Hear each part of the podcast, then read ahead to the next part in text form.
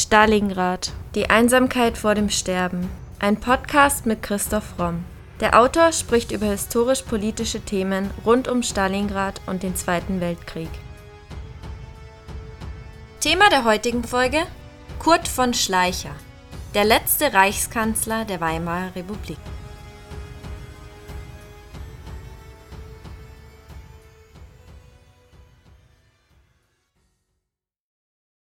Kurt von Schleicher sagte einmal: Ich bin nur siebzig Tage an der Regierung geblieben und an jedem dieser siebzig Tage bin ich siebzig Mal verraten worden.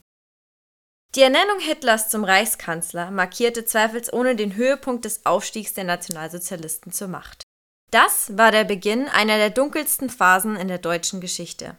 Ein maßgebender Faktor für den Aufstieg der N S D A P zur Regierungspartei war der Niedergang der Weimarer Republik, die in ihrer Zeit von neunzehnhundertachtzehn bis neunzehnhundertdreiunddreißig von zahlreichen Krisen gezeichnet wurde und deren Verfassung nicht ausgereift genug war, um diesen Krisen angemessen zu begegnen.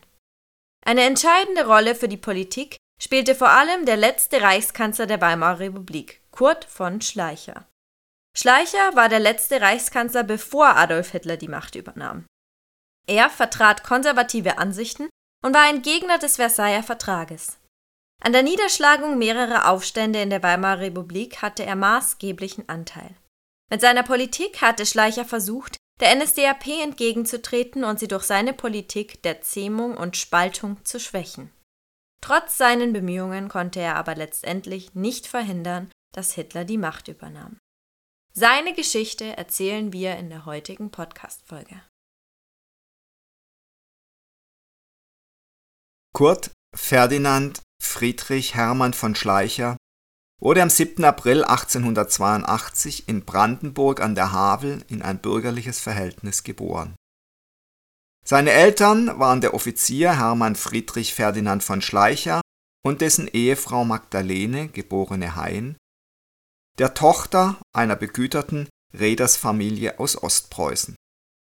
Er hatte eine ältere Schwester, Tusnelda Luise Amalie Magdalene, und einen jüngeren Bruder, Ludwig Ferdinand Friedrich.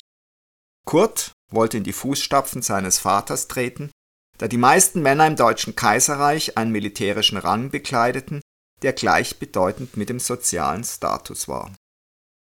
Kurt von Schleicher begann mit vierzehn Jahren eine militärische Ausbildung in der Kadettenanstalt in Plön und Lichterfelde bei Berlin.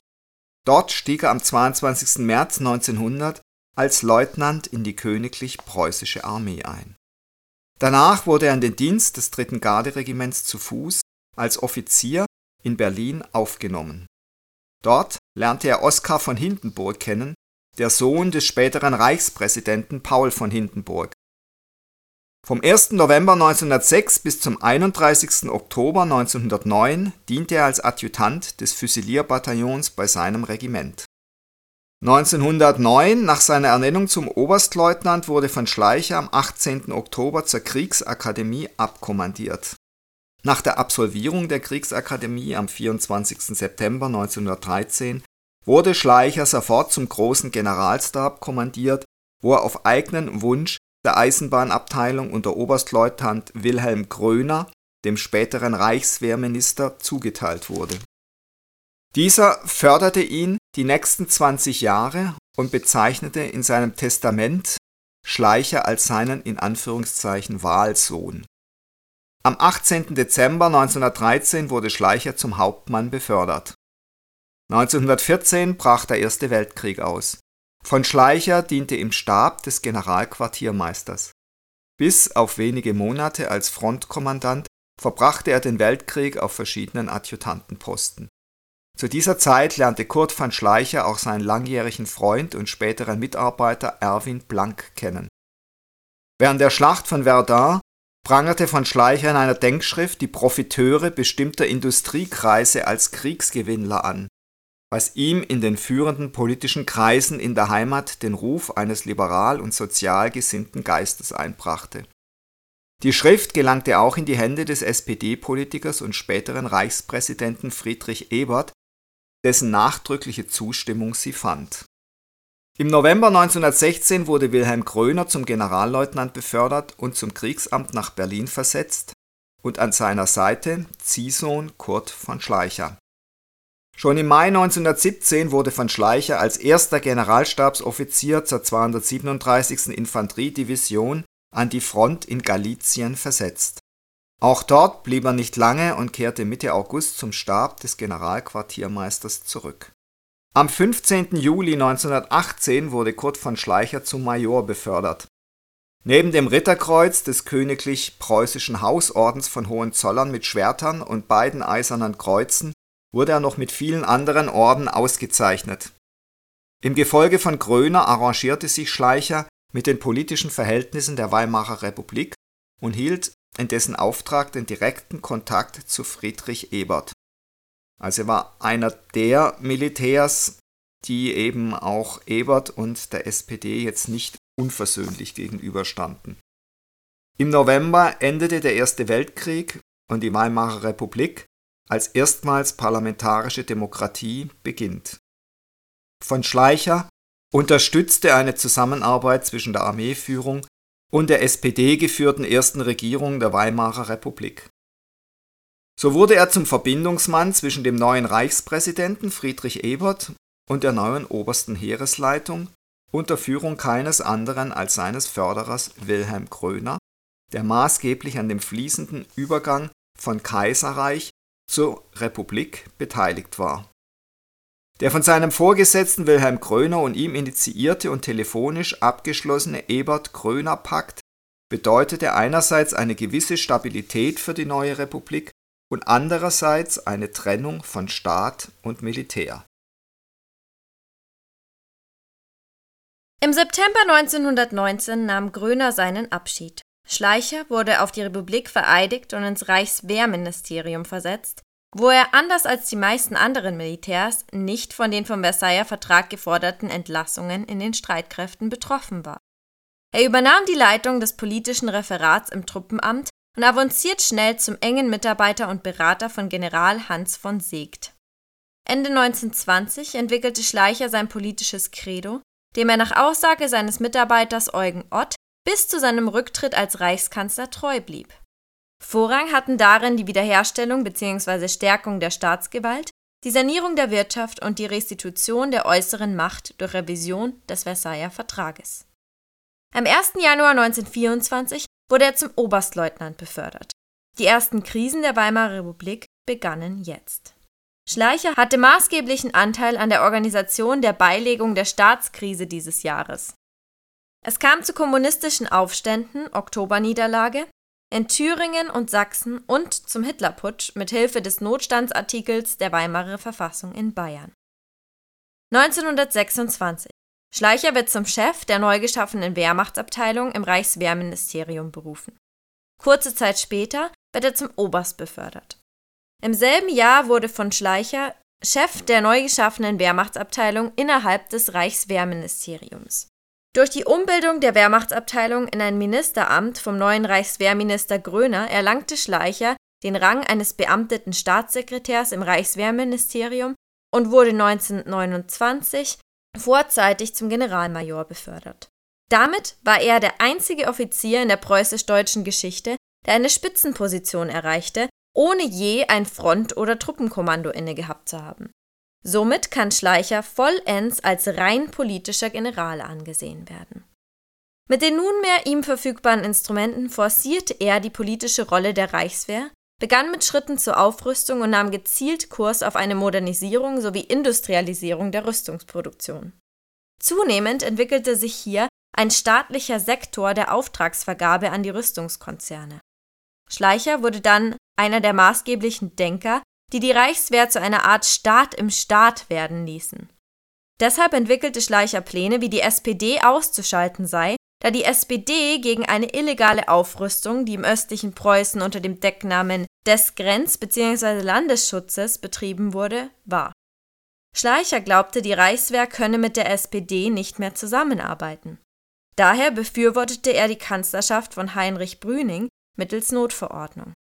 Er entwickelte die Idee eines Hindenburg-Kabinetts ohne die S P D, ein Minderheitskabinett, das ausschließlich vom Vertrauen des Reichspräsidenten abhängig wäre.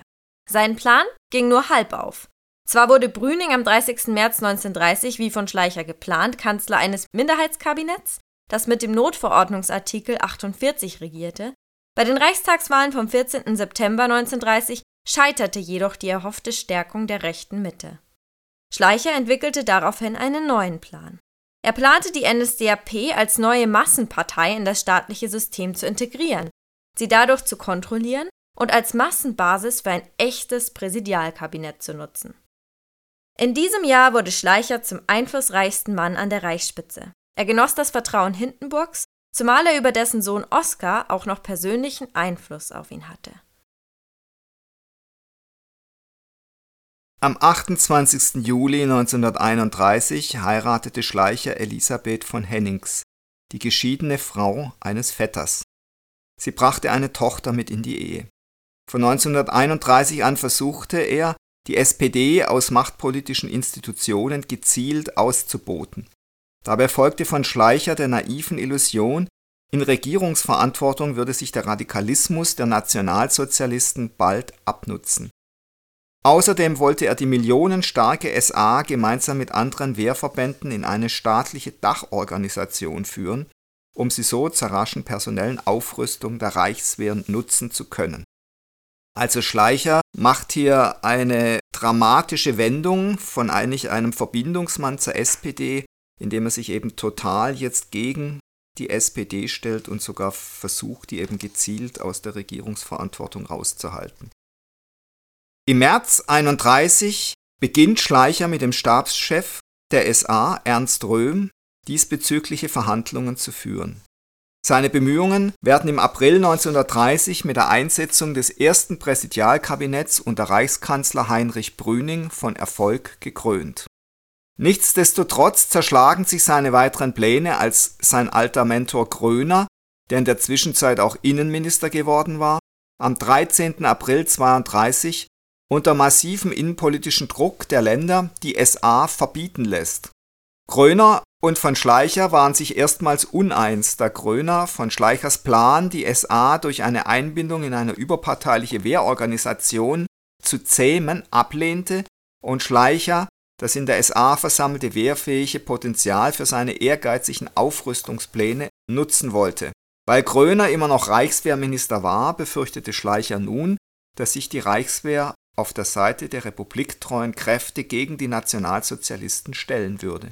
Damit wäre ihr seit neunzehnhundertzwanzig angestrebte Überparteilichkeit ebenso verloren wie die Aussichten, eine von der S P D unabhängige Regierung zu installieren und die N S D A P zu zähmen. Schleicher, der im Oktober zum Generalleutnant befördert worden war, begann nun, gegen Gröner und Brüning zu intrigieren, von dem er nicht mehr erwartete, dass er sich von den Sozialdemokraten würde lösen können. Am achtundzwanzigsten April neunzehnhundertzweiunddreißig beginnt Schleicher Geheimverhandlungen mit Hitler, der ihm zusagt, eine neue Regierung parlamentarisch zu tolerieren, wenn es dafür Neuwahlen gäbe und das S A-Verbot aufgehoben würde. Ohne eine schriftliche Zusage Hitlers ließ sich Schleicher darauf ein. Schleicher galt den Zeitgenossen als bloßer Bürogeneral, der für die Interessen der bewaffneten Macht auf umtriebige Weise im Hintergrund wirkte und Fäden in alle politischen Richtungen mit Ausnahme der Kommunisten spannte. Seinen politischen Aufstieg verdankte er dem Ausbau der Präsidialgewalt, als dessen stärkster Befürworter und konzeptioneller Kopf, der sich in der Reichswehrführung profilierte. Durch die Bündelung exekutiver Befugnisse beim Reichspräsidenten, auf dessen Geheiß bei Umgehung der im Reichstag vertretenen Parteien die Reichsregierung zustande kommen sollte, wollte Schleicher die Voraussetzungen für eine Aufrüstung und Aufwertung der Reichswehr schaffen. Dafür konnte er den Reichspräsidenten Paul von Hindenburg auch deshalb gewinnen, weil er wie dieser aus dem dritten Garde-Regiment zu Fuß hervorgegangen und lange mit dessen Sohn Oskar freundschaftlich verbunden war. Also private Kontakte spielten hier also auch noch eine entscheidende Rolle. Von Schleicher hatte wegen seiner differenzierten und realpolitischen Haltung bei fast allen Parteien einen schweren Stand. Die politische Linke sah ihn als Vertreter der Gegenrevolution, die Konservativen und Rechten hingegen als roten General. Da von Schleicher gewahr wurde, dass die N S D A P, die ein Schlupfloch in der Weimarer Verfassung ausnutzend immer wieder Neuwahlen herbeiführte und die Republik so zermürben wollte, auf lange Sicht nicht aus der Regierung herausgehalten werden könnte, wollte er sie zumindest zähmen, indem sie ins System eingebunden werden sollte. Schleicher wollte eine Zusammenarbeit der Wehrmacht mit den zwei Organisationen erreichen, um sowohl das Militär zu stärken als auch die N S D A P zu schwächen. Im Auftrag Hindenburgs lotete Schleicher aus, ob die seit Ende neunzehnhundertdreißig zu einem Machtfaktor aufgestiegene N S D A P in dieses Konzept integriert werden könnte. Als Brüning zurücktrat, spielte Schleicher eine maßgebliche Rolle bei der Bildung der neuen Präsidialregierung unter dem von ihm protegierten Franz von Papen, den er selbst als Nachfolger von Heinrich Brüning vorgeschlagen hatte. Er übernahm am ersten sechsten zweiunddreißig eine Regierung hauptsächlich parteiloser Adeliger, Akademiker und Generäle. Man sprach von einem sogenannten Kabinett der Barone. Da von Schleicher zu manipulativen Machtspielen neigte, ist es gut möglich, dass er von Papen im Grunde vorschickte, als Hindenburg ihm selbst die Kanzlerschaft nahelegte. Unter Franz von Papens Regierung wurde Kurt von Schleicher am ersten Juni neunzehnhundertzweiunddreißig Reichswehrminister. Von Papen löste das S A-Verbot auf, so wie von Schleicher es mit Hitler besprochen hatte. Bei den Wahlen am einunddreißigsten Juli hatten die zwei die Weimarer Demokratie bekämpfenden rechten und linken Partei, die N S D A P und die K P D, zusammen mehr Mandate errungen als alle anderen Gruppierungen gemeinsam. Diese Wahl brachte das stärkste Ergebnis für die N S D A P bei einer demokratischen Wahl. Hermann Göring wurde Reichstagspräsident, doch es kam gleich wieder zu Neuwahlen. Zusammen mit Papen bot Schleicher im August zweiunddreißig Adolf Hitler die Vizekanzlerschaft an, die dieser jedoch ablehnte. Nach einer neuerlichen Reichstagswahl am sechsten November zweiunddreißig, bei der die N S D A P Stimmen verlor, die K P D aber gewann, beide Gruppen jedoch nach wie vor zusammen die Mehrheit der Mandate stellten, trat die Regierung Papen zurück. Hindenburg und sein Umfeld verhandelten mit Hitler. Er sollte in die Regierung eintreten, mit der N S D A P als Juniorpartner, doch Hitler bestand auf dem Amt des Reichskanzlers. Nachdem das nicht akzeptiert wurde, wollte Hindenburg Papen erneut zum Kanzler ernennen. Durch verschiedene Intrigen wurde dies von Schleicher verhindert. Die Minister verweigerten nun von Papen die Gefolgschaft. Von Schleicher wurde schließlich am zweiten Dezember neunzehnhundertzweiunddreißig selbst zum Kanzler berufen. Damit war er der zweite General in der deutschen Geschichte, der dieses Amt innehatte. Mit seiner Ernennung hatte er eine beeindruckende Machtfülle, die sogar die von Bismarck übertraf. Neben seiner Rolle als Reichskanzler war er auch geschäftsführender Reichswehrminister. Schleicher wurde mit der Gründung eines Präsidialkabinetts beauftragt. Diese aus elf Männern bestehende Regierung gehörten neben zwei Vertretern der Deutschnationalen Volkspartei nur parteilose, aber sehr konservative Politiker an. Schleicher versuchte, rechte Gewerkschaften und den linken Flügel der N S D A P um Gregor Strasser, Hitlers stärksten innerparteilichen Konkurrenten, einzubeziehen und so eine Basis für eine stabile Regierung zu schaffen, was am Widerstand der S P D und N S D A P scheiterte.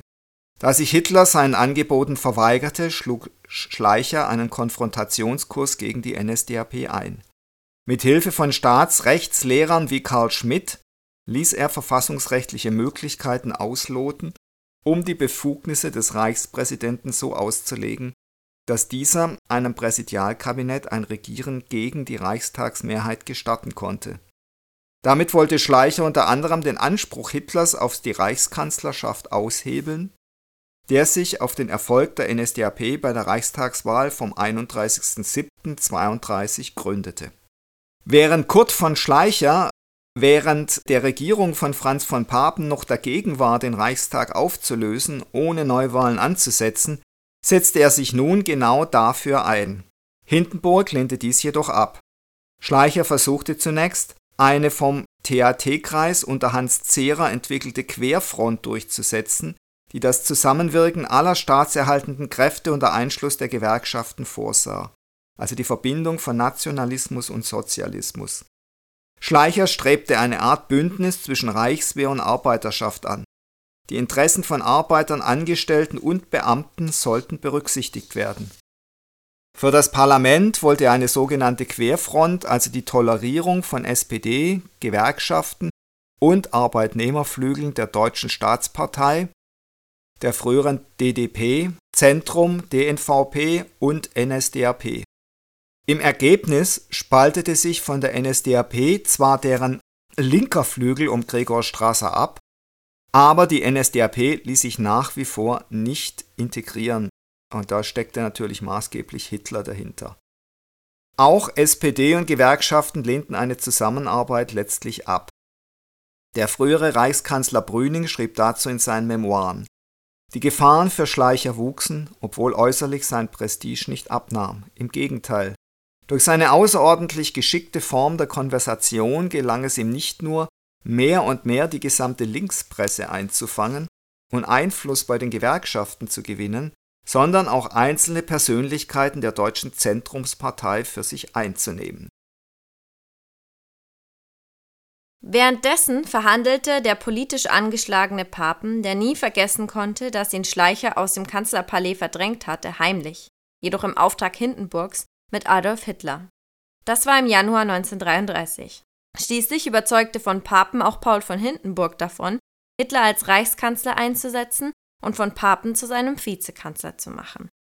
Bei einem Treffen am dritten Januar neunzehnhundertdreiunddreißig in der Kölner Wohnung des Bankiers und späteren S S-Gruppenführers Kurt von Schröder einigten sich Papen und Hitler auf eine gemeinsame Regierungsarbeit.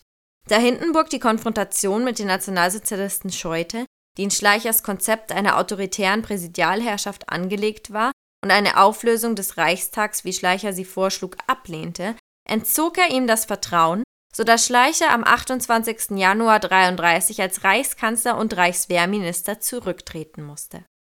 Schleichers Querfront war gescheitert, Industrie, Reichswehr und Landwirtschaft hatten sich von ihm abgewandt, da er ihrer Ansicht nach zu gewerkschaftsfreundlich war. Und eine Intrige Franz von Papens hinter seinem Rücken im Hause des Bankiers von Schröder hatte zu einer Einigung zwischen Hitler, Hugenberg und anderen Persönlichkeiten geführt, die zur Bildung des Kabinetts Hitler durch den Reichspräsidenten von Hindenburg führte. Schleichers politisches Schachspiel hatte das übliche Ende, dass schließlich nur noch wenige Figuren auf dem politischen Spielfeld standen. Nach Papens Entlassung Anfang Dezember zweiunddreißig blieb neben der Option Hitler nur noch Schleicher selbst als potenzieller Reichskanzler übrig. Doch sein System politischer Beziehungen nutzte sich bald ab. Durch Papens Entlassung hatte sich Schleicher seinen Vorgänger im Kanzleramt zum Feind gemacht. Papen hatte zudem großen Einfluss auf Schleichers Vertraute, Meißner und Oskar von Hindenburg, die sich ebenso vom General distanzierten.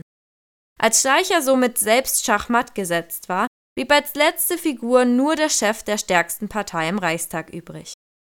Somit hatte Schleicher am Ende ungewollt genau das erreicht, was er mit seinem politischen Schachspiel hatte verhindern wollen.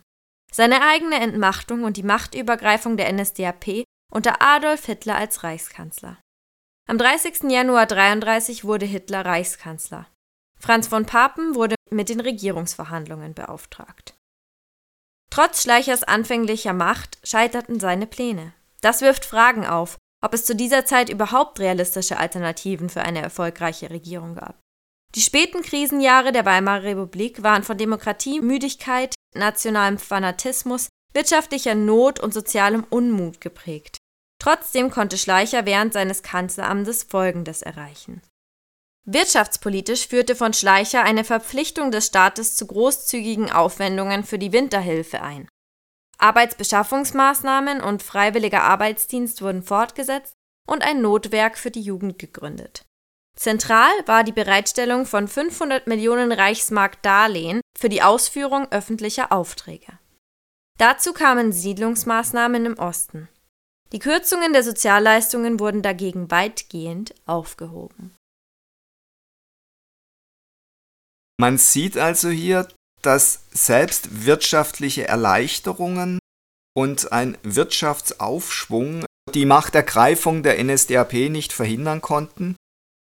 Und daran kann man eben erkennen, dass wenn einmal wirtschaftliche Not, wirtschaftlicher Abstieg, Verzweiflung zu sehr anwachsen, dass dann auch die fachlichen, sachlichen Argumente nicht mehr zählen. Und wenn es dann eben Populisten gelingt, das Ganze auf so eine emotionale Ebene zu heben, auf eine irrationale Ebene, dann entwickelt es eine Dynamik, der auch gerade so rationale Politiker wie, wie Schleicher nichts mehr entgegenzusetzen hatten. Übrigens die ganzen anderen demokratischen Politiker eben auch nicht. Die wurden von dem Sturm weggefegt, den Hitler mit seiner emotional und hysterisch begründeten Propaganda entfacht hatte. Schleicher zog sich nach der Kanzlerschaft ins Privatleben zurück.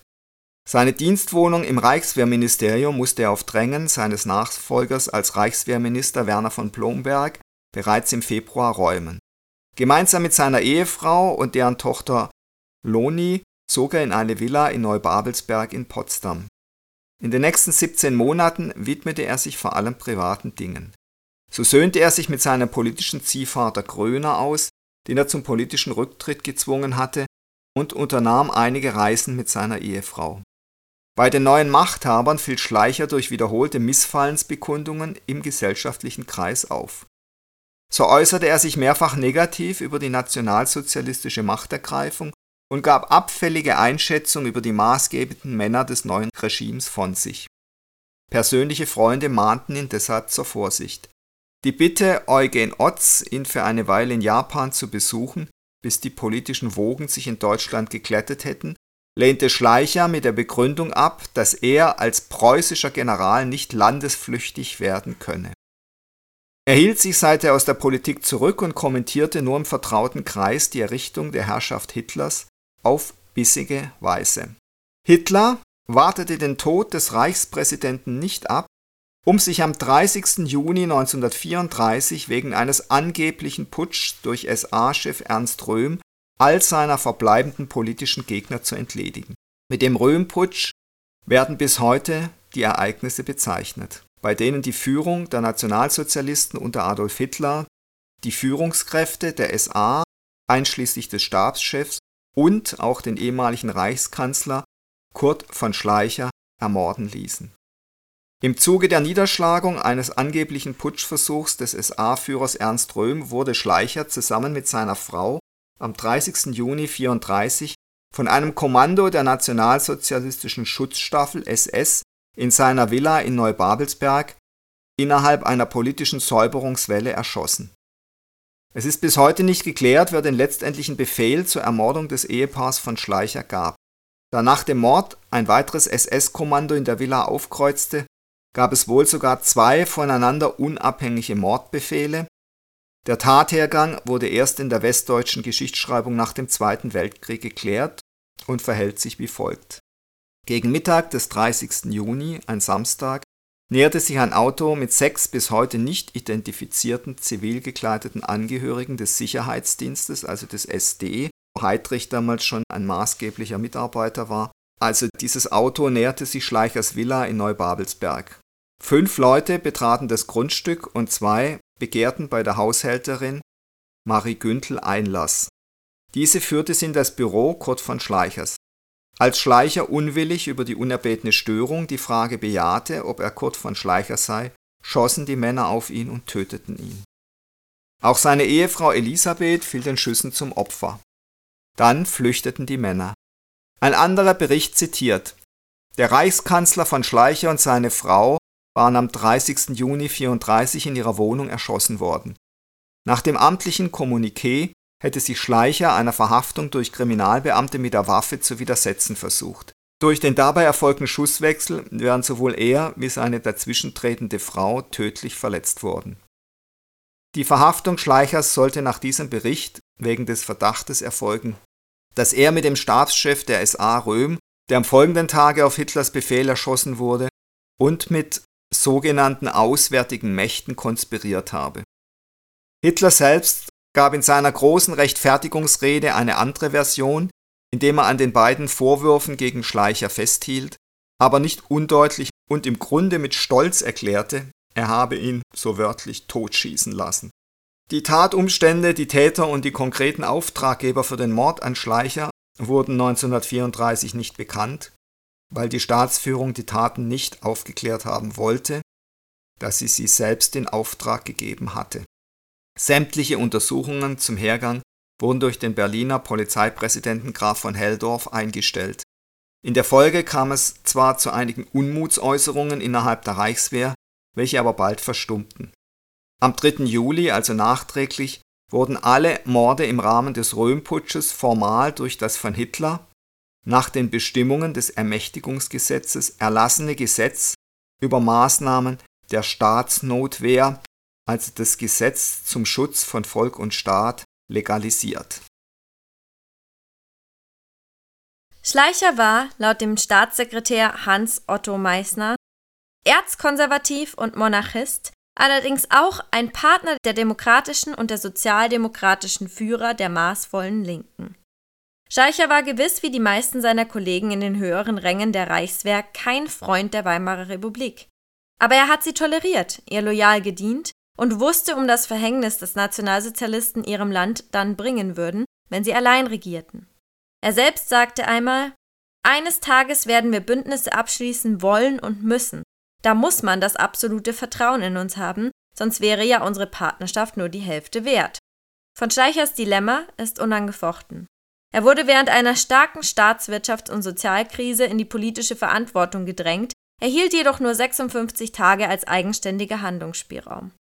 Seine populistische Idee eines autoritären Präsidialregimes, das die handlungsunfähige Parteiendemokratie ersetzen sollte, konnte er in dieser kurzen Zeit nicht umsetzen. Seine politischen Absichten blieben größtenteils im Verborgenen und die öffentliche Wahrnehmung war geprägt von seinem taktischen Vorgehen, das als bloßes Spiel schien. Dies verschleierte seinen wahrscheinlich strategischen Plan. Obwohl er als Bürogeneral belächelt wurde, hatte er ein tiefes Verständnis für politische Zusammenhänge und agierte als Brücke zwischen der Reichswehr und den republikanischen Institutionen. Er hatte Zugang zu vertraulichen Informationen und beeinflusste politische Entscheidungen im Hintergrund. Obwohl er nicht viel von der Demokratie hielt, wurde er als Brückenschläger in eine neue Zeit betrachtet. Von Schleichers Fähigkeit, die Stärken und Schwächen seiner Mit- und Gegenspieler zu erkennen, ermöglichte ihm geschickte Verhandlungen im kleinen Kreis. Die politische Entscheidungsfindung erfolgte weniger im Gesamtkabinett und er bestimmte weitgehend die Regierungspolitik. In seinen verschiedenen politischen Funktionen wollte Schleicher sicherlich die Nationalsozialisten daran hindern, in Deutschland die Macht zu ergreifen. Er hat zwar nie öffentlich Kritik am Nationalsozialismus geäußert, aber dennoch mit seiner Konzeption der Zähmung und Spaltung versucht, die N S D A P entscheidend zu schwächen und ihre Machtergreifung zu verhindern. Trotzdem hat er durch die frühe Schaffung des Staats im Staat mitgeholfen, am Ast der ersten Deutschen Republik zu sägen. Der Plan Schleichers ist nicht nur misslungen, sondern sogar ins Gegenteil umgeschlagen. Durch zahlreiche Vorschubleistungen hat der General den Nazis den Weg zur Machtergreifung geebnet. Die politische Ausschaltung zahlreicher einflussreicher Personen wie Brüning und Gröner war hier enorm wichtig. Ebenso Schleichers Abrücken vom System und sein schwindender Einfluss auf den Reichspräsidenten Hindenburg.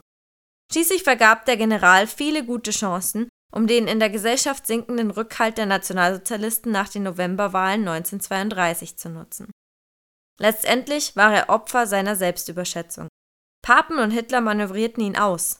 Schließlich musste Schleicher Hitler Platz machen, den er unterschätzt hatte.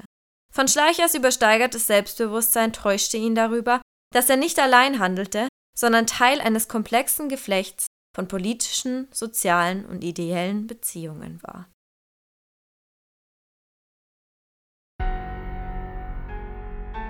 Das war Folge zweihunderteins unseres Podcasts Stalingrad, die Einsamkeit vor dem Sterben.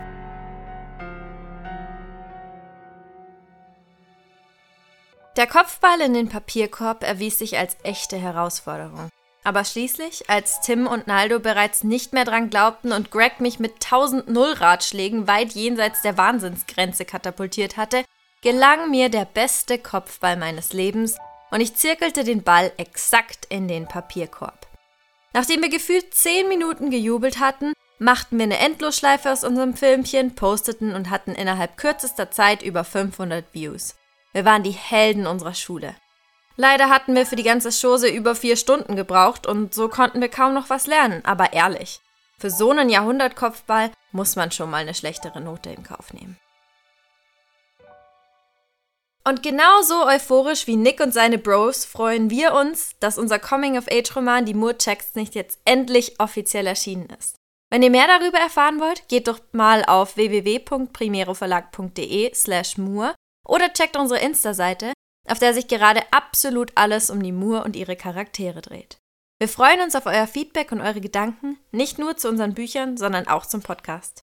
Schickt uns gern weiter fleißig Themenvorschläge und meldet euch, wenn ihr Anregungen habt. Wir freuen uns. Bis nächste Woche, liebe Stalingrad-Podcast-Fans.